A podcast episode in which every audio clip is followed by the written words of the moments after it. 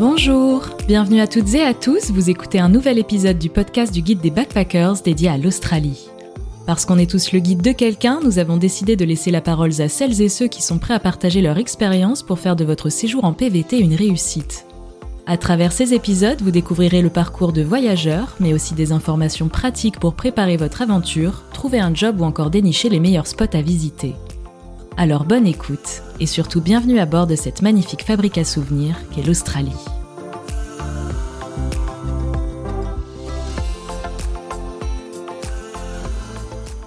Bonjour à tous, de retour pour un nouvel épisode en plein cœur de Sydney dans les bureaux de la Chambre de commerce et d'industrie franco-australienne alias FACHI avec Manon. Manon que j'ai justement rencontrée ici lorsque j'y travaillais il y a encore quelques mois. Donc merci beaucoup de me recevoir. Tu as officiellement depuis quelques mois la double nationalité franco-australienne par le biais du long processus qu'est le partenaire visa que l'on peut sûrement traduire par un visa de concubinage. Je suis vraiment ravie de t'avoir sur le podcast. Juste pour commencer, tu peux te présenter Où est-ce que tu viens Quand est-ce que tu es arrivé en Australie Quel visa tu avais Juste euh, te présenter brièvement, comme ça, s'il te plaît. Je m'appelle Manon. J'ai 31 ans. J'ai vécu 6 ans au total en Australie. Et euh, je suis arrivée à Sydney euh, vraiment pour m'installer il y a 5 ans, en 2018. Donc, je vis actuellement à Maroubra avec mon conjoint australien, John. J'aime j'aime plein de choses, la danse, le piano, la course à pied, les balades, les restos, enfin tout ce que tout ce que tout le monde aime de manière générale, le cinéma, etc. Super. Et je travaille actuellement à la chambre de commerce franco-australienne. Là où on se rejoint. À Sydney, exactement. Et d'où là, je te connais aussi. Exactement. Oui. On s'est rencontrés il y a un an Et et demi. Ouais, ça, ouais, facile. je travaillais. Le temps passe à une vitesse euh, Folle. folle. Et voilà, donc je parle plutôt français dans mon quotidien, mais euh, je parle aussi euh, anglais évidemment. Donc il y a pas mal de mots, je pense, un peu. euh, Franglais. voilà, un peu du franglish qui va se glisser dans la conversation. Je m'excuse à l'avance. Ouais, Peut-être un peu ça. agaçant, mais hashtag bilingue. Ok, merci. Est-ce que tu peux nous expliquer un petit peu tes débuts en Australie?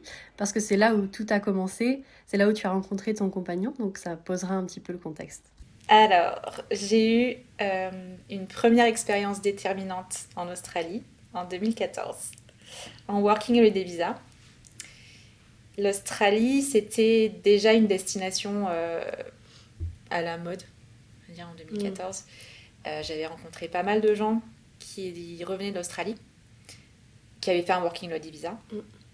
Et c'était une destination qui m'attirait beaucoup. Euh, c'était aussi une destination qui impressionnait beaucoup les gens. Quand tu disais que tu partais en Australie, euh, Mm. t'avais pas mal de gens qui, regardaient avec des grands yeux. Tu disais, ah bon, mais t'es sûr Parce que, euh, ouais, c'est à l'autre bout du monde, c'est hyper loin. Donc, euh, t'avais un peu l'impression d'être Indiana Jones. Euh, et je trouve que ça rajoutait un peu la- d'adrénaline, en Ouais. fait, liée au départ. Mm. Et je sais pas si, si ça en- c'est encore sûrement le cas aujourd'hui. Je pense pas que ça soit devenu complètement trivial euh, de faire une expérience en Australie. Mais en tout cas, à l'époque, je sais que ça m'avait ça m'avait boosté. Mm. Et, euh, et dans tous les cas, l'Australie, ça reste quand même une destination qui respire, euh, enfin, qui inspire l'aventure Mm. du fait de sa géolocalisation, de, de son isolement, de la nature qui est omniprésente, de la Mm. faune, euh, de la flore, de la, tout ça. La nature. les- la nature, les araignées, les serpents. Euh, donc, euh, ouais, tout ça m'attirait vachement et je pense que de manière générale, c'est pour ça que ça attire beaucoup plus les jeunes Mm. euh, qui sont un peu en quête euh, d'aventure, etc. Et puis moi, à 23 ans, j'étais complètement dans ce mode-là. Mm. Euh, L'année où j'ai décidé donc de partir en Australie. Euh, j'avais pas envie de reprendre mon master tout de suite, j'avais un peu besoin d'aventure, de me trouver et, et de me construire Mm. en dehors de ma petite bulle de confort. Faire un break. Exactement, faire un break de tout ce que je connaissais. Et, euh, et du coup, j'ai eu ce projet-là, essayer de partir. Et il se trouve que deux copines à moi, en fait, avaient ce même projet. Donc, on a, on a décidé de partir euh, ensemble. Donc, on faisait notre stage à Paris ensemble, puis en même temps, on travaillait sur le côté pour économiser et, et se motiver à, à préparer notre voyage, tout ça. Et, euh, et on était vraiment dans le même état d'esprit, donc c'était chouette. on voulait vraiment profiter à fond de l'expérience Ouais. et, euh, et se laisser complètement porter. Et on l'a fait même au-delà, euh, enfin sans demi-mesure. Parce que euh, vraiment, on est, ça, ouais. on est- ici en Australie, C'est un peu des folies. euh, t'es loin de tout et tu Ouais. dis, euh, allez, allons-y. Et on est Mm. très vite arrivé à, à la conclusion que ce qui se passe en Australie restait en Australie. Ça ne bouge pas. Ça ne sort pas de ce pays, enfin de ce continent. Donc c'était six mois assez intenses d'abord à, à Sydney, Mhm. où on a, on a travaillé, on a mis pas mal de sous de côté aussi parce que on vivait déjà dans un van Mm. à l'époque. Donc, euh, donc on a pu, euh, on n'avait pas de loyer à payer, donc on a mis pas mal d'argent de côté. Et après, on a fait un road trip tout le long de la côte qui a été du coup déterminant pour moi parce que c'est là où j'ai rencontré John. Ok. Euh, donc on a fait le road trip que font tous les backpackers sur la East Coast, Mm. parce que c'est là où tu as un peu plus de choses à voir. Et euh, donc on a fait Sydney et Cairns, et on s'est arrêté sur le chemin à Mission Beach, Mhm. qui est une petite ville à 150 km au sud de Cairns. Et, euh, et du coup là j'ai rencontré euh, John, Mhm. mon conjoint actuel qui est australien, et, euh, et on est tombé amoureux. Le love. Le love, euh, love story. Mais c'est à la fin de mon visa. Ah ouais, ok. De, De ton- mon- de ta première année De ma première année de Ouais. working avec des visas, j'avais Mm. pas fait de ferme et j'envisageais pas du tout de, Mm. de renouveler. Ouais. Pour moi, c'était vraiment une année de césure où je vivais tout à fond et ça s'arrêtait là. D'accord. Donc j'avais déjà mon billet retour pour la France. On avait prévu de s'arrêter euh, en chemin vers l'Asie, la Thaïlande, Bali, etc. Avec tes deux copines Avec euh, mes deux copines, exactement. Ouais. Et euh, bah, il se trouve que euh, plans changent. les plans changent. Euh, les miens, pas forcément, mais en tout cas, euh, il y a quelqu'un qui s'est greffé au voyage qui n'était pas prévu. Ah oui. Une personne en plus. Une personne en plus, c'est ça dans les bagages, Ok. qui était, euh, qui était John, puisqu'à l'époque, il n'avait pas de. pas forcément d'attache, de travail ou de, de contraintes qui l'empêchaient de partir, euh, mis à part qu'il n'avait pas de passeport. Ah. Donc c'était c'est quand même une grosse contrainte, mais qui n'était pas euh, une grosse contrainte parce qu'après il, il a juste fait une demande. Mm. Au bout de, de trois semaines, il a eu son passeport. Et du coup, il m'a rejoint en Thaïlande, puis en France Mhm. pendant six mois. Euh, ce qui n'était pas très très légal puisque oui, il pouvait rester que trois mois normalement. Ah oui. Euh, Ça restera.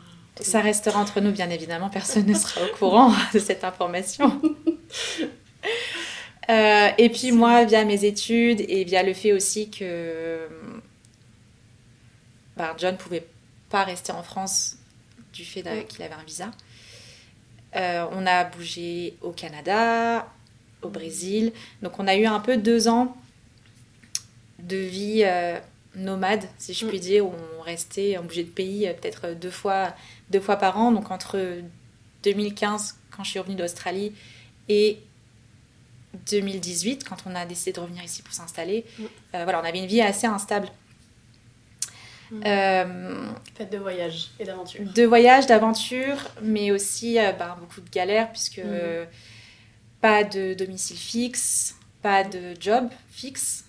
Donc, on enchaînait des petits boulots, donc c'est super parce qu'on fait plein de rencontres et que c'était des années qui m'ont marqué, Mhm. évidemment, que ce soit avec les gens que j'ai rencontrés, les paysages que j'ai vus. euh, euh, les nuits parfois passées à- dans les sièges de ma sœur à l'aéroport Ah parce ouais. qu'on n'a plus de sous. Ouais. Euh, J'en ai aussi. Mais euh, voilà, c'est des années qui sont aussi formatrices et, et je les regrette pas du tout. Mhm. Mais il est venu un moment où effectivement on a eu un peu envie de, de se poser Se poser, ouais. un Mm. petit peu et de pas galérer à, à boucler les fins de mois. Ouais. Donc on s'est dit, bah, si on veut se poser quelque part et construire quelque chose, le plus simple c'est soit la France, soit l'Australie. Mhm. puisque on avait ces nationalités-là. Euh, sauf que John ne parlait pas du tout français. Mm. Et qu'à l'époque, il travaillait dans les mines d'or. Enfin, il avait Mm. eu de l'expérience dans les mines euh, et aucune autre expérience. Mm. Donc pour lui, ça allait être compliqué. La France, moi, je connaissais déjà un peu l'Australie, je parlais anglais. Mm. Je travaillais dans le marketing, communication, donc Mm. un- une industrie où tu peux travailler à l'international. Et donc l'Australie s'est imposée comme la solution de facilité et c'était pas du tout à, contre-coeur parce que moi j'avais j'y étais déjà allée, j'avais beaucoup aimé. Mhm. La seule condition pour moi, c'était que si on retourne en Australie, c'était Sydney et pas ailleurs. Ah ouais C'est ce que tu avais préféré quand tu étais venue la première fois Ouais. J'avais eu un coup de cœur coup de cœur pour cette ville et surtout, euh, je savais que si je voulais rapidement trouver du travail, mm. ce serait Sydney pour moi puisque j'avais déjà quelques contacts. Je savais que c'est là où il y a le plus gros, la plus grosse communauté française. Euh, et surtout, euh, bah, je voulais être proche de la plage mm. et j'aime bien aussi avoir le, climat de Sydney où il y a quand même quatre saisons qui sont assez marquées. Mm. donc voilà, il y avait plein de choses qui, qui me poussaient pour retourner à Sydney. C'est ce qu'on a fait. Ok, super. À ce moment-là, vous êtes revenu en Australie, vous vous êtes installé à Sydney et euh, vous vous êtes dit bon ben il faut travailler, il faut essayer de s'installer. Et là, tu as peut-être eu un contrat de travail. C'est ça. Mhm. En fait, entre 2015 et 2018, ouais, on vivait un petit peu euh, au jour le jour. On avait un peu cette euh, vie de nomade, donc on n'avait pas trop réfléchi au visa. En fait, quand on allait arriver en Australie, on s'est dit on y va et on voit une fois sur place. Mm. Euh, donc le partner visa, en fait, il m'a vraiment été suggéré une fois que j'étais arrivée en Australie. D'accord. Donc tu es revenue, pardon, avec quel visa du coup? Un touriste visa. Touriste visa, ok. Je suis revenue avec un touriste visa donc, qui a duré trois mois. Mm. Par contre, je savais que j'avais besoin de travailler, que mm. la seule industrie vraiment où je pouvais travailler sans être régularisée, c'était la restauration. Au black, quoi. Voilà payer euh, sous le manteau. Mm, parce qu'avec un touriste visa, on ne peut pas avoir de contrat de travail. On n'a pas le droit de travailler. Ça, Donc ce sera la deuxième information qui ne sera pas révélée au grand public. Tout le monde a ça. ouais, c'est quand même assez, euh, assez courant dans cette industrie-là, partout dans le monde. Bien sûr. Euh, donc j'avais quand même fait quelques petites recherches, non pas sur les visas avant de partir, mais plutôt sur les restaurants français Mhm. Euh, pas loin de dans les Eastern Suburbs, euh, qui sont les quartiers de Sydney où il y a voilà, Bondi, Coogee, Maroubra, des quartiers assez sympas. Proche de la mer. Proche de la mer, de la plage, etc. J'avais repéré qu'il y avait un café à Coogee et, et vu qu'on voulait s'installer dans ce coin-là, ben, en arrivant en Australie, je suis allée directement là-bas. Mm. Et, et j'ai été prise Mm. au, enfin, au premier essai. Mm. Donc j'ai pu commencer à travailler dès la première semaine où je suis revenue en Australie. Je savais que je devais régulariser ma situation, donc on m'avait parlé de, euh, de student visa, de skills visa. Et en fait, il se trouve que il y avait une collègue au restaurant qui faisait le partner visa avec sa conjointe. Donc elles étaient mariées, elles étaient toutes les deux d'Angleterre. Et euh, elles s'étaient lancées dans le partner visa euh, en Australie. Donc tu n'as pas forcément besoin que ton compagnon soit euh, obligatoirement australien. Peut-être qu'elle était australienne, non. En fait, raison. Elle devait être australienne parce que c'est un requirement. Mm. Euh, et sa femme, du coup, était euh, british. Ok. Et elles étaient mariées. D'accord. et elle m'a dit, en fait, Manon, même si nous, on était revenus dans l'optique de se poser peut-être un an ou deux, je pas dit on va rester toujours. C'était vraiment, mm. on a besoin de se poser, on se pose un an ou deux, et après on va rebouger dans un autre pays, c'est sûr. Mm. Et, mais elle m'a dit, écoute, même si euh, c'est temporaire, vu ta situation, mm. la meilleure option pour toi, ça reste de faire le partner visa, parce qu'au moins, si vous changez d'avis, bah, après, tu auras la possibilité de rester. Et je suis très contente de l'avoir écouté, puisque je pense que si j'avais fait un student visa, ça m'aurait coûté euh, bien plus d'argent. Et puis surtout, c'est des visas qui débouchent pas forcément sur une permanent residency et la citoyenneté. Euh, et qui coûte aussi très cher. Donc je suis passée par là sur ses conseils et on a euh, au final euh, changé d'avis puisqu'on est toujours, toujours assigné. Après quelques années. C'est ça. J'avoue qu'on s'est installé dans une, rapidement dans une routine en fait mm. qui ne déplaisait pas. Plus le temps passait, moins on avait envie de repartir. Mm. Et puis, on a été très séduit évidemment par la qualité de vie de, de Sydney. Une fois qu'on y goûte, c'est compliqué d'aller partir, de partir et d'aller voir ailleurs, même s'il y a une très belle euh, qualité de vie en France et plein de belles choses, et dans les autres pays du monde. Mais Sydney, c'est quand même très singulier et, mm. et dur à battre. Ok, donc c'est comme ça que le partner visa s'est présenté à toi. Euh, donc, quels étaient les débuts? Quelles étaient les conditions pour être éligible? Comment ça s'est passé à ce niveau-là? Donc, du coup, c'était ma collègue qui s'appelait Sarah euh, qui m'a dit bah, écoute, ton conjoint est australien, vous vivez ensemble depuis. Enfin, vous êtes ensemble depuis quelques années, donc c'est bon, vous êtes éligible. Par contre, il y a un requirement qu'elle m'avait pas dit. Donc, certes qu'il soit australien Mhm. ou qu'il ait une PR, mais il faut avoir des preuves en fait que vous ayez vécu ensemble pendant au moins un an. Je précise, la pierre, du coup, c'est résidence permanente. Ouais, exactement. Permanent residency, donc résidence Permanente. Certains citoyens néo-zélandais sont éligibles Mm. aussi. Ok. Donc il doit y avoir peut-être d'autres requirements en plus Hmm. que si tu es australien, ce qui ne m'étonnerait pas. Euh, mais en tout cas, ce qui est sûr, c'est qu'il faut avoir vécu un an ensemble. Et quand dis vécu, c'est avoir euh, Partager le même logement. partagé le même logement. C'est ça. Mm. C'est pas juste avoir été ensemble pendant 3-4 ans, ce qui nous était notre cas quand on a appliqué du coup en 2018. Ça faisait déjà plus de 3 ans qu'on était ensemble. Ok. Donc, qui dit Mais- partager un logement dit avoir euh, les deux noms sur, euh, je sais pas, le, le papier. En le- fait, il faut avoir des preuves Mm. pour prouver que vous avez habité ensemble. Mm. Euh, et il faut que ce soit au moins un an avant de faire l'application pour le visa. La demande. Ok. C'est ça. Il faut évidemment que cette relation soit authentique, Mm. que ce soit une vraie relation. Après, Il en existe certaines. il en existe qui ne le sont pas. Ça arrive. Chacun fait comme il peut. Euh, mais normalement, voilà, c'est plus facile en tout cas si elle est authentique Mm. à prouver. Mm, mm. Après, chacun fait ce qu'il peut et on peut se débrouiller évidemment. Ouais. Euh, c'est un visa qui se fait en plusieurs temps. Il y a deux temps majeurs et pour la première partie, donc qui est le temporary visa 820, il faut être sur le territoire australien pour en faire la demande. Ok. Ce qui n'est pas forcément le cas pour la deuxième partie du visa qui peut être fait de l'étranger. Quand tu dis deuxième partie, deuxième type de visa? Comment ça, deuxième partie du visa? En fait, je, je peux m'étendre un petit peu euh, dessus après, mais hein, il y a une première application à faire sur le visa 820, qui est le temporaire. Donc celui-là, il faut être en Australie. Mhm.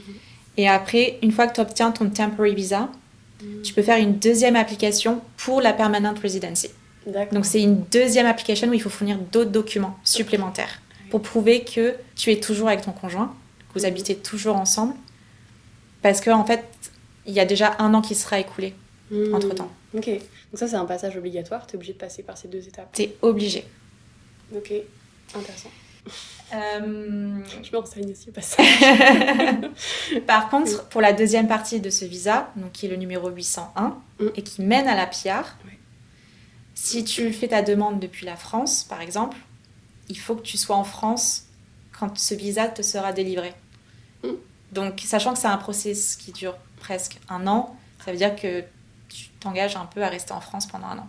D'accord. Donc, c'est quand même plus simple de faire tout en Australie. Si on vit en Australie, a priori, il n'y a pas de raison que tu fasses ces démarches-là depuis la France, mais Tu commences le process après un an de relation, un an de concubinage, oui, et ce process dure un an oui, supplémentaire. Donc tu as deux ans d'intervalle, quoi, en quelque sorte.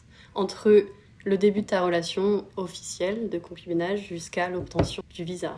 Jusqu'à l'obtention de la PR, tu as trois ans même. Trois ans, ok. Ouais, parce que tu as un an de concubinage. Après, tu apply pour le temporary visa qui va prendre à peu près un an. Et là, tu fais ta deuxième application qui va prendre aussi à peu près un an. Ok. C'est un long processus. C'est un long process euh, qui peut euh, être allongé euh, si tu fais pas non plus ce qu'il faut. Mhm. Euh, et il y a un, un autre point, alors je ne sais pas si c'est un requirement, mais c'est le casier judiciaire. Donc, officiellement, c'est pas marqué dans les critères d'éligibilité. Euh, par contre, quand tu fais ta demande, il te demande un extrait de casier judiciaire de tous les pays dans lesquels tu as vécu plus de 12 mois. D'accord. Donc, a priori, l'Australie et la France. Mhm. Et je pense que si euh, s'ils ne sont pas vierges, ça peut être éliminatoire. Ah oui?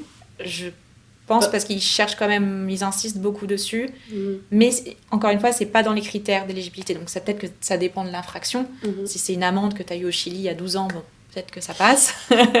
Oui, j'espère. Ah Mais euh, non, je, je pense qu'ils sont très stricts là-dessus. Ok. D'accord. Ça, c'est un autre, euh, Un autre critère qui peut, qui peut être demandé. Ouais, qui, qui est demandé dans tous Qui les cas. demandé dans tous les cas, ok. Euh, c'est un process qui est très intrusif. Euh, Mm. Parce qu'il te demande tous les détails de ta relation. Ouais, en fait, il faut que tu te livres à 100% à un service d'immigration qui veut tout savoir, Mm. qui va de euh, bah, les aspects financiers Mm. de ta relation. Donc, est-ce que vous avez des biens ensemble? Est-ce que vous avez des... Quelles sont vos dépenses? Les... Est-ce que vous avez prévu d'acheter des biens? Euh, La nature du foyer, donc ça peut être bah, où est-ce que vous vivez? Est-ce que vous avez des enfants? Comment vous partagez les tâches domestiques? Comment vous partagez les tâches Ah ouais, domestiques? Ouais, ouais. D'accord. Poussé, quoi? Il faut aimer écrire hein, parce qu'il y a pas mal de choses à décrire. Les aspects euh, de votre vie sociale. Mm. Euh, donc, est-ce que vous avez des amis en commun? Est-ce que vous vous montrez en public ensemble? Est-ce que, euh, si oui, est-ce que vous vous présentez en tant que couple? Et il y a un gros point évidemment sur la nature de, de la relation. Mm. Est-ce que, euh, est-ce que vous avez des projets dans le futur? Est-ce que euh, vous faites des activités ensemble? Qu'est-ce que vous aimez l'un chez l'autre? Donc là, il y a un gros travail d'introspection et, euh, et euh, il faut mettre un peu son ego de côté aussi. Et, et voilà, qu'est-ce qu'on s'importe Qu'est-ce qu'on s'apporte l'un à l'autre? Pourquoi vous aimez La la, personne. la personne, tout simplement. Wow. Donc c'est long puisqu'il faut en fait il faut app- apporter plein de preuves à ces trois aspects en Mm. fait de la relation. Mhm. Et euh, Oui. Il faut se livrer complètement à ouais, un agent d'immigration. un agent d'immigration que vous ne rencontrerez jamais d'ailleurs puisque Ah, tu rencontres pas physiquement la personne, c'est que par écrit. euh, tout se passe en fait sur le site de l'immigration. D'accord. Après là je mets vraiment des guillemets parce que moi c'est un process que j'ai fait il y a plus de 5 ans. Euh, et je sais que c'est. Régulièrement updaté tous les ans. Je sais pas si les process changent, mais en tout cas, le prix du visa change. Mhm. Mhm. Et pas vers le bas, malheureusement. Mais non. Donc il se peut que ce soit un tout petit peu différent maintenant. Oui. Euh, après, je pense pas que c'est changé drastiquement, mais euh, ce qui est sûr, c'est que ça se fait sur le site donc, de Department of Home Affairs, donc c'est le site du- de l'immigration du gouvernement australien. On se crée un compte sur EMI Account, et à partir de là, on- il faut sélectionner donc le premier stade du visa dont je parlais tout à l'heure, euh, donc qui est le 820. Et D'accord. il s'appelle Partner or Prospective Marriage Visa. Temporaire, du coup. Celui-là, c'est le temporaire. Mhm. Donc là, si je me souviens bien, en fait, il y a des pages de questionnaires qu'on doit, qu'on doit remplir euh, sur la nature de la relation, etc. Donc c'est remplir, euh, écrire euh, peut-être 10-15 lignes par question. C'est se focus vraiment sur la nature de la relation. Après, on arrive à la page de paiement. Donc, euh, L'addition est salée. L'addition est salée. À l'époque, c'était. C'était 7000 dollars, je crois. D'accord. Je crois que c'est passé à 8000 quelque chose, non? Je, facile, ouais, je, Ouais. je pense. Et encore, ça, c'était sans, sans agent d'immigration, puisque Mm. si vous avez euh, une, euh, une aversion pour tout ce qui est administratif et peu de patience, Des fois, l'agent, il est, il est bon à prendre, quoi. c'est ça. Mm. Mais il faut rajouter 2000 ou 3000 dollars. ok. Facile. Et encore, euh, voilà, ça, c'était il y a, 5 ans, mais ils ont sûrement augmenté leurs Ok. tarifs. Donc, il faut avoir un bon budget de euh, 11 000, quoi. hein. Il faut un bon budget. Donc moi, ça m'a coûté 7000, mais j'ai eu des, des, des gens que je connais ouais, qui ont payé 12 000 euh, facile. Après, c'est une aventure qu'on vit à deux, donc a priori, on divise les coûts à deux. Ok. Il faut prévoir, euh, faut prévoir le coup, quoi. faut Plus prévoir le coût et le temps, parce Ouais. que ça prend pas mal de temps. Mhm. Mais vous avez un an pour uploader tous les documents sur le premier stage. Donc, une fois que tu as payé, Mhm. Là, tu arrives sur une page en fait où tu as plein de hum, catégories. Et sur chaque catégorie, ça te dit en gros le type de document que tu dois télécharger. D'accord. Donc, tu payes avant de insérer Oui. tes documents, avant de savoir même si, tu... enfin, si ça sera OK pour toi. Oui, Ah, oui, tu peux payer 7000 dollars Oui. ou 12 000 dollars et ne pas obtenir le visa, tout à fait. oui. Et au final, euh, pas être au courant que. Mais du coup, euh, ça, ça te motive à fournir les bons documents. Oui, oui, à être préparé en avance et euh, c'est sûr que tu. Oui, mais vu que tu as à peu près un an pour les te procurer ces documents et les Mm. mettre en ligne sur cette page-là, Mm. C'est tout à fait faisable. Et puis, euh, ils te mettent, je pense, sur le site de mémoire déjà le type de document qui est demandé. Donc Mm. tu peux déjà commencer à les préparer. Mais pendant tout ce temps-là, t'étais encore en tourist visa? Non, non, non, c'est ça qui est bien, c'est qu'en fait, à partir du moment où tu payes ton visa, en fait, tu passes en bridging visa de type A, si je me souviens bien. Et en fait, ce bridging visa te permet tout de suite de travailler en Australie légalement Génial. et de bénéficier de Medicare. Donc tu peux avoir une vie tout à fait normale à partir du moment où tu fais ton paiement de, de visa. Ok.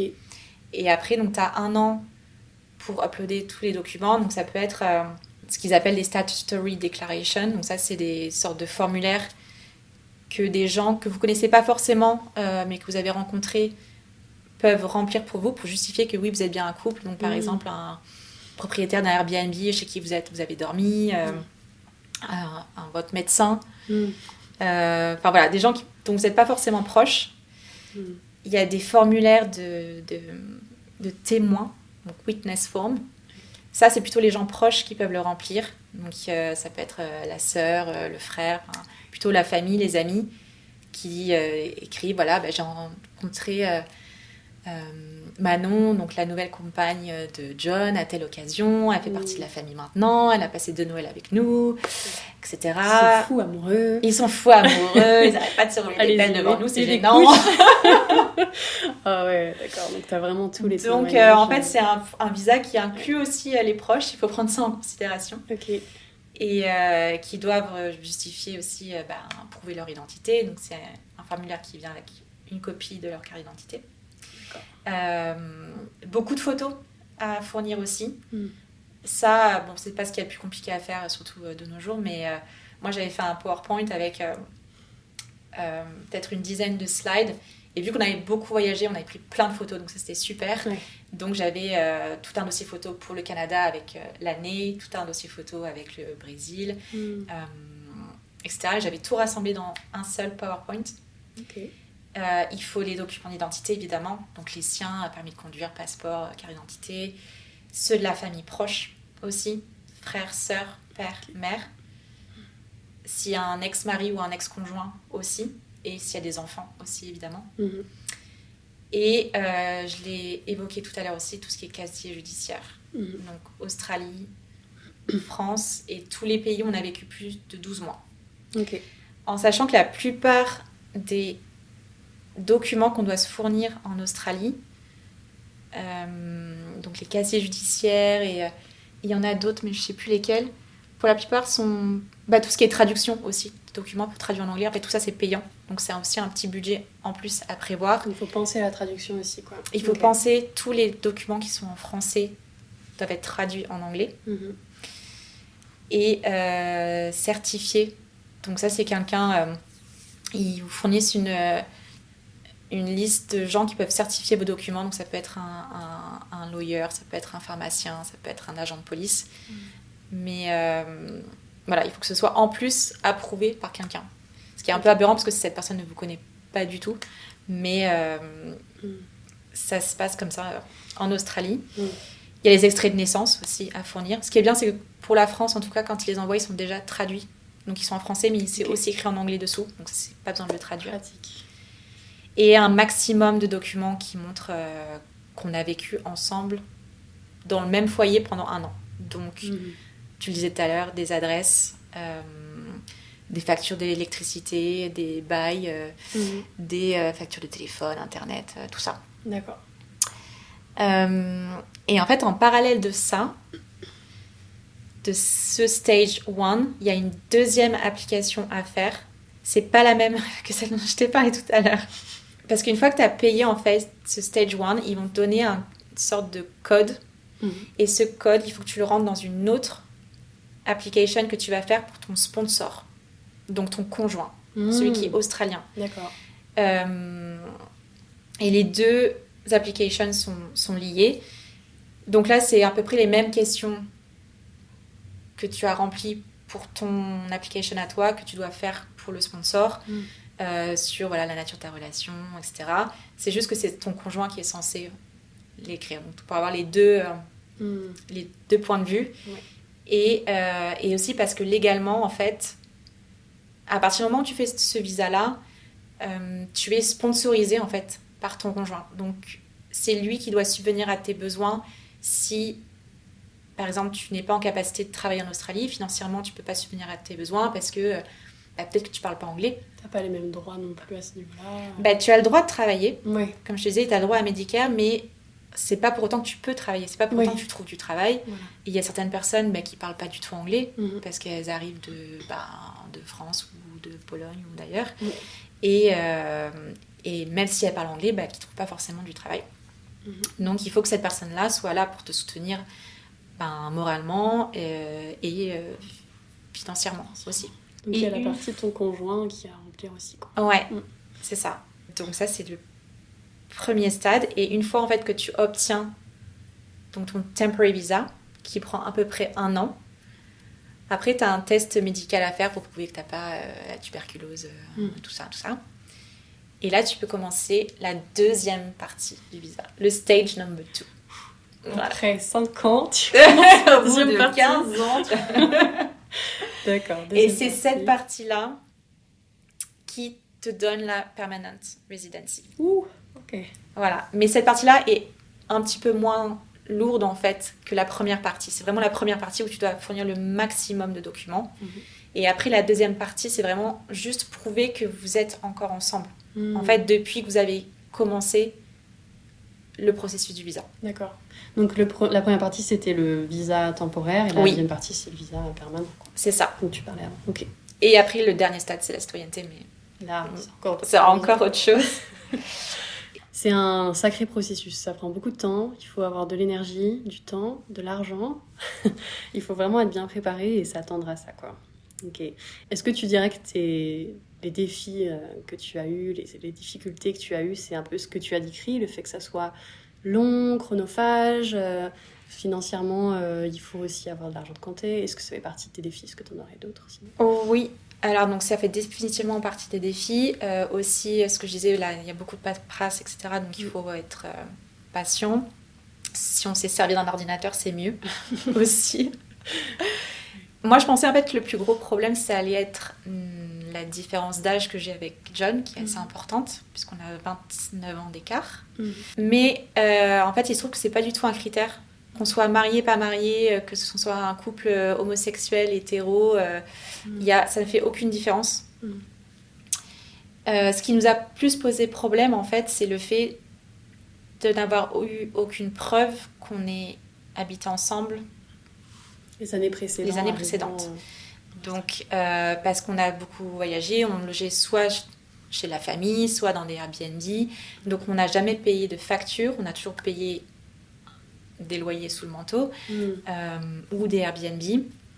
Et ça, ça nous a fait défaut parce que du coup, euh, une fois que j'avais uploadé tous les documents que j'avais, j'ai reçu un email euh, de l'immigration qui m'a dit en fait les preuves que vous avez fournies ne sont pas suffisantes.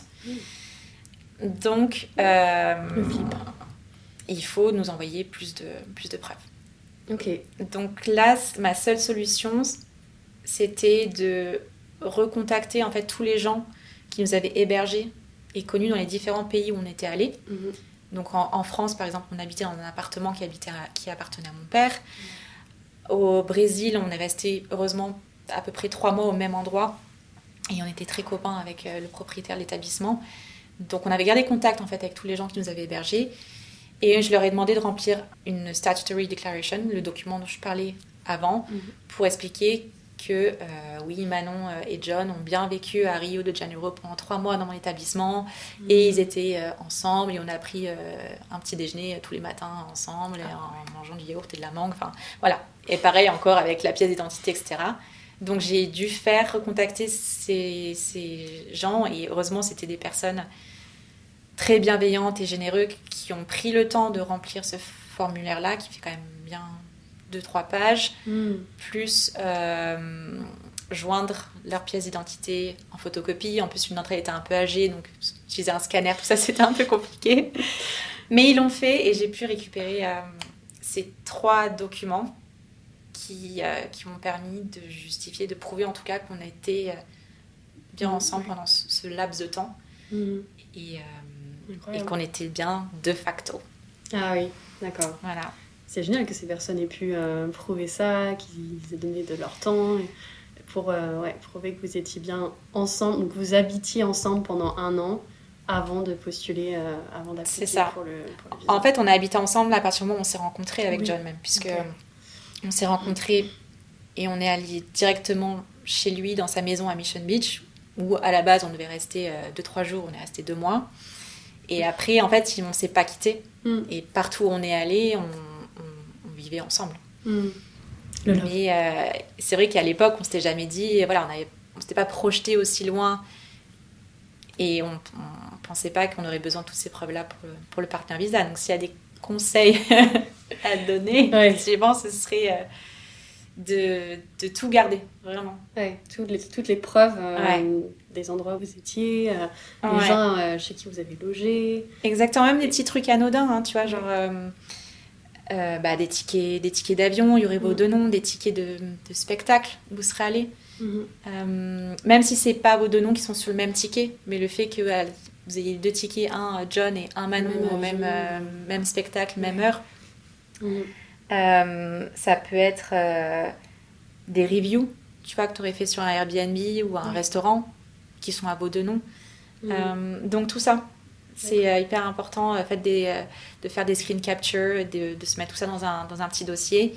J'avais cru comprendre aussi que l'aspect financier était assez important, que l'Australie voulait voir pas mal de, je sais pas, vous avez payé ensemble euh, ces choses-là, vous avez un compte bancaire ensemble. euh, Ouais. donc est-ce que Ça, c'est hyper ouais. important. Et en plus, c'est ce qu'il y a de presque de plus simple à faire. Donc, c'est peut-être la première chose qu'il faut faire quand les, le couple est- arrive en Australie, c'est ouvrir un compte bancaire Comment? euh, commun en Australie Mhm.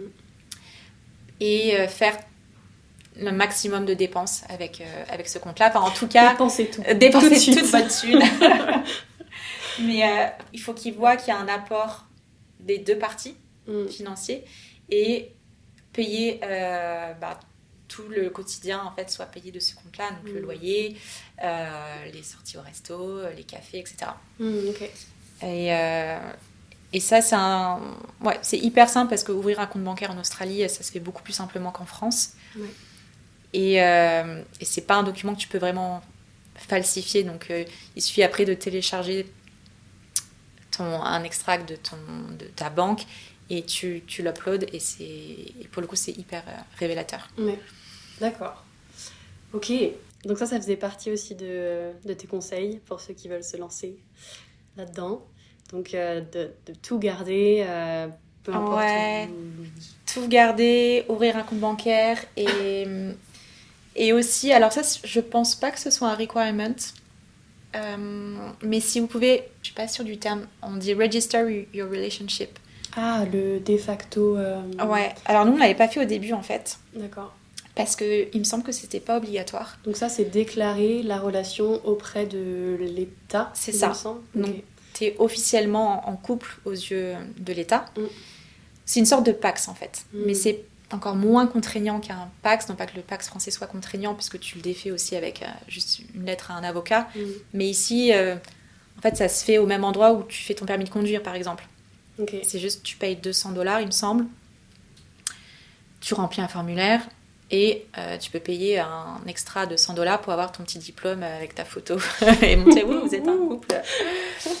Donc, euh, ça t'engage euh, sur certains aspects financiers. Par exemple, s'il y a des dettes dans le couple, Mm. euh, que ton conjoint a des dettes qui meurent, bah, ça te, Mm. elles te sont passées.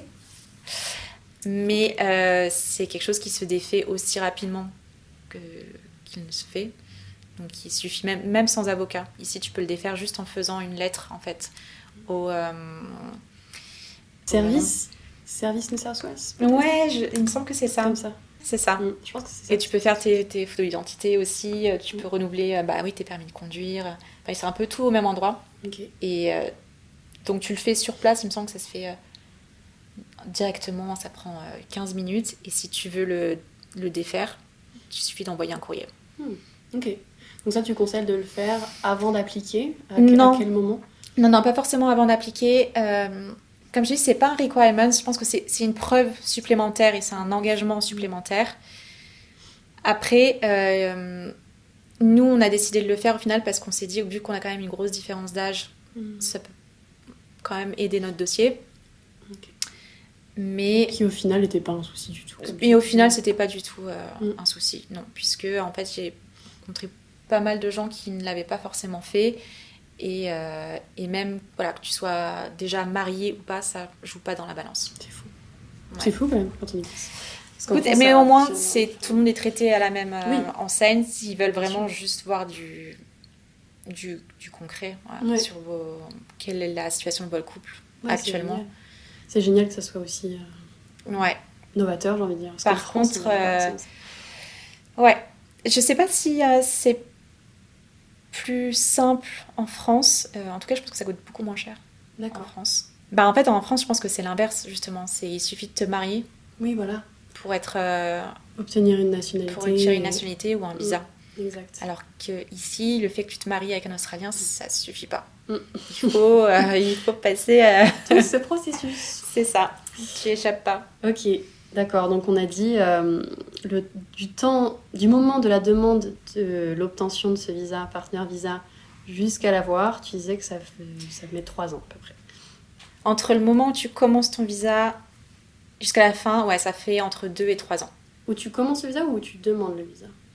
C'est Tu pareil. appliques? Ouais, au moment où tu appliques, en fait. Et parce que quand tu payes, tu commences ton visa au final. Oui, oui. En fait, quand, à partir du moment où tu payes, tu as la possibilité de déjà uploader tous les documents. Ouais, d'accord.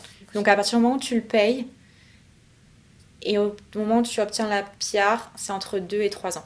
C'est les délais euh, Mhm. de process normaux. Après, ça peut prendre plus ou moins de temps.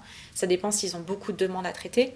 Mhm. Ça dépend si, euh, bah, s'il manque des preuves, comme moi, ça a été mon cas. Peut-être que moi, ça a été probablement retardé de 2-3 mois, justement parce que j'ai dû, j'ai été recontactée par l'immigration pour refournir des preuves supplémentaires. Mhm. Mais si je te refais la chronologie, on est arrivé à Sydney pour s'installer en février 2018. Mhm. J'ai fait ma demande de visa, donc du 820 de Stage 1, Le temporaire. le temporaire, en mai 2018, donc trois mois après. J'ai fait le. le- j'ai rempli le, la partie du sponsor euh, qui va de pair en fait avec la, le Stage 1 euh, un, mois, euh, un mois après, mais je pense qu'au final tu peux le faire en presque en même temps. Euh, on m'a demandé les détails supplémentaires pour le visa en juillet. Mhm. Et j'ai eu le temporary visa, 820, donc le temporary, Mhm. en septembre 2019. D'accord. Donc Ouais. la première partie, j'ai commencé en mai 2018 et Ouais. j'ai été granted en septembre 2019. 2019. C'est Donc un an et demi presque. Presque un an et demi, ouais. Ouais, ok.